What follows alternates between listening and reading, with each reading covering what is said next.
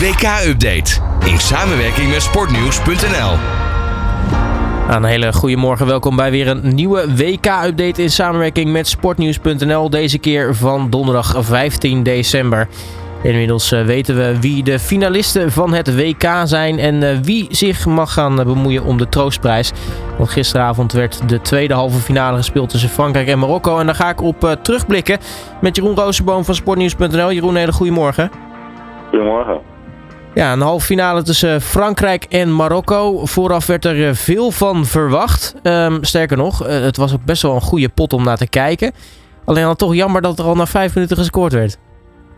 Ja, zeker. Ja, dat heeft de wedstrijd wel een beetje gekild inderdaad. Want uh, Marokko had tot op dat moment eigenlijk nog geen tegendoelpunt gehad. Tenminste, ze hadden wel um, zelf een eigen doelpunt gemaakt. Maar uh, ze hadden nog geen tegendoelpunt van de tegenstander gehad.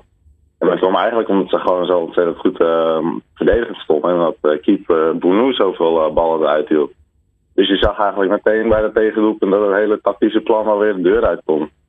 Maar zelfs daarna uh, deed Marokko het nog best wel goed. Maakte het Frankrijk nog best wel lastig. Dus ja, het was zeker wel een interessante wedstrijd om naar te kijken. Als je kijkt naar die vroege 1-0, het, het, ging toch wel even mis tactisch gezien bij, bij Marokko. sterker nog, eigenlijk hadden ze de pech dat er alsnog een doelpunt uitviel. Ja, ja het ging sowieso was het begin van Marokko natuurlijk niet fijn. Want ehm, ze, ze begonnen opeens met een andere opstelling dan ze normaal deden. Uh, ze begonnen met vijf verdedigers in plaats van vier. En toen viel vlak voor de wedstrijd viel Aguerd ook nog uh, geblesseerd uit.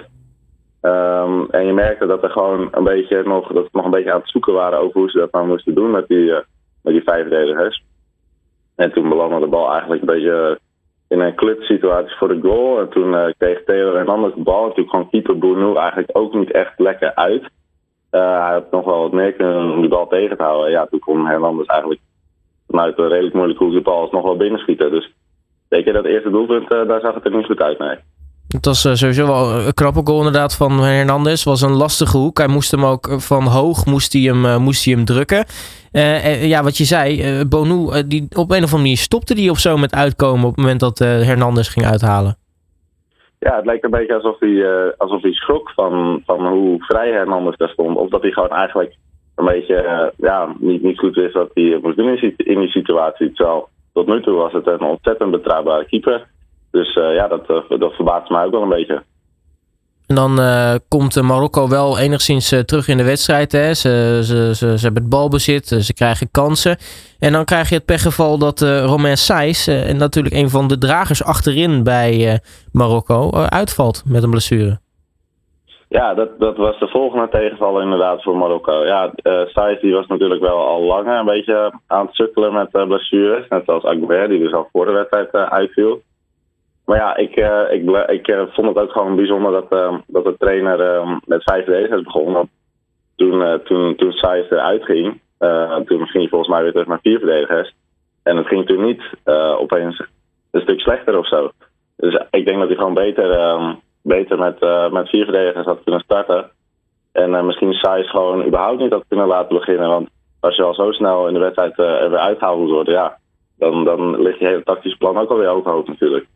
Ja, sowieso wordt de, de coach van Marokko wel gezien als een soort wondercoach. Hè? Net pas actief als bondscoach en dan toch een Afrikaans land naar de halve finales brengen.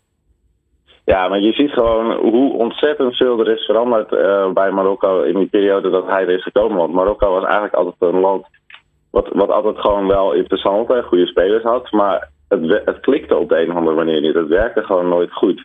Tenminste, niet goed genoeg om echt ver te komen op bijvoorbeeld zo'n eindronde als het, als het WK.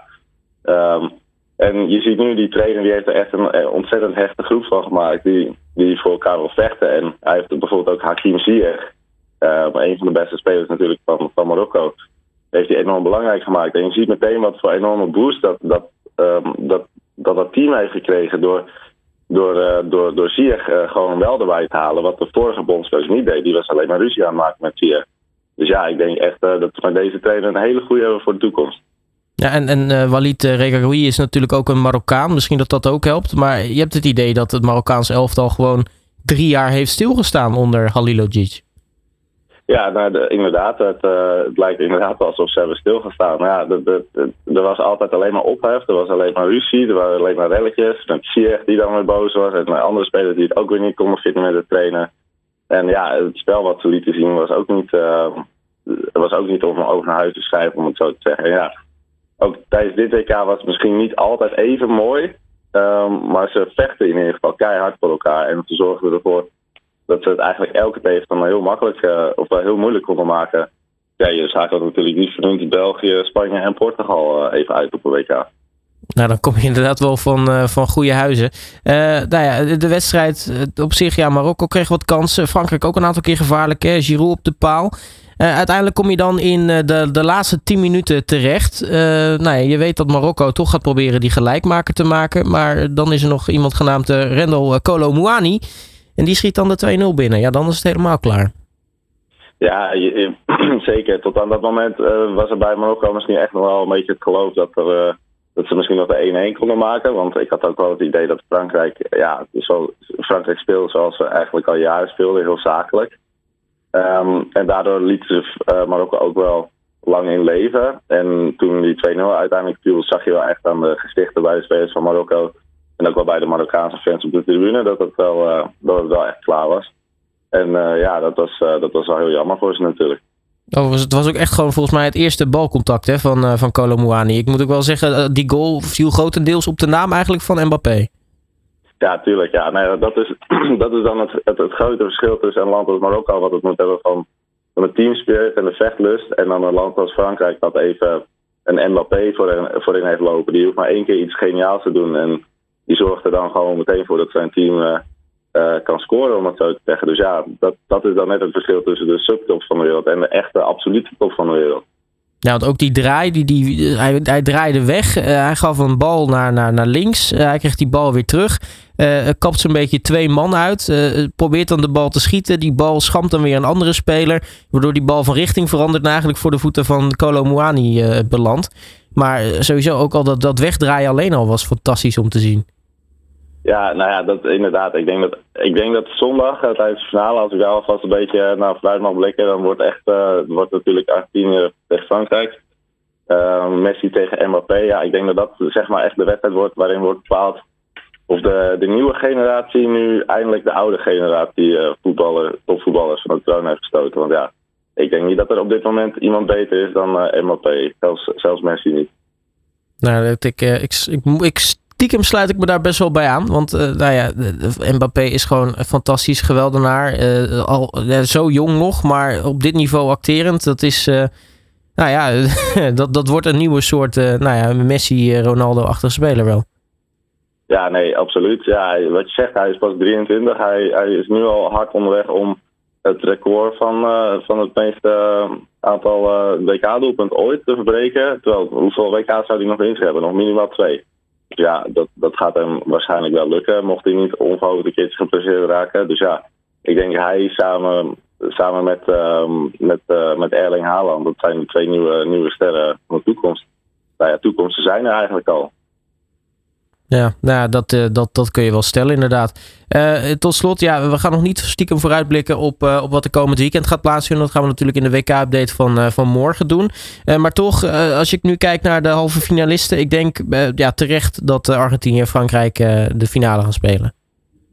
Ja, ja, zeker. Nou ja, je merkte natuurlijk wel um, in Nederland dat er toch wel een hoop een stuk minder sympathie is voor Argentinië na de wedstrijd tegen Nederland. Maar uh, als je zag eigenlijk hoe, hoe makkelijk ze Kroatië toch wel ook wel uh, versloegen uh, met 3-0, ja, dan kan je natuurlijk niet zeggen dat het niet verdiend is dat ze in de finale staan.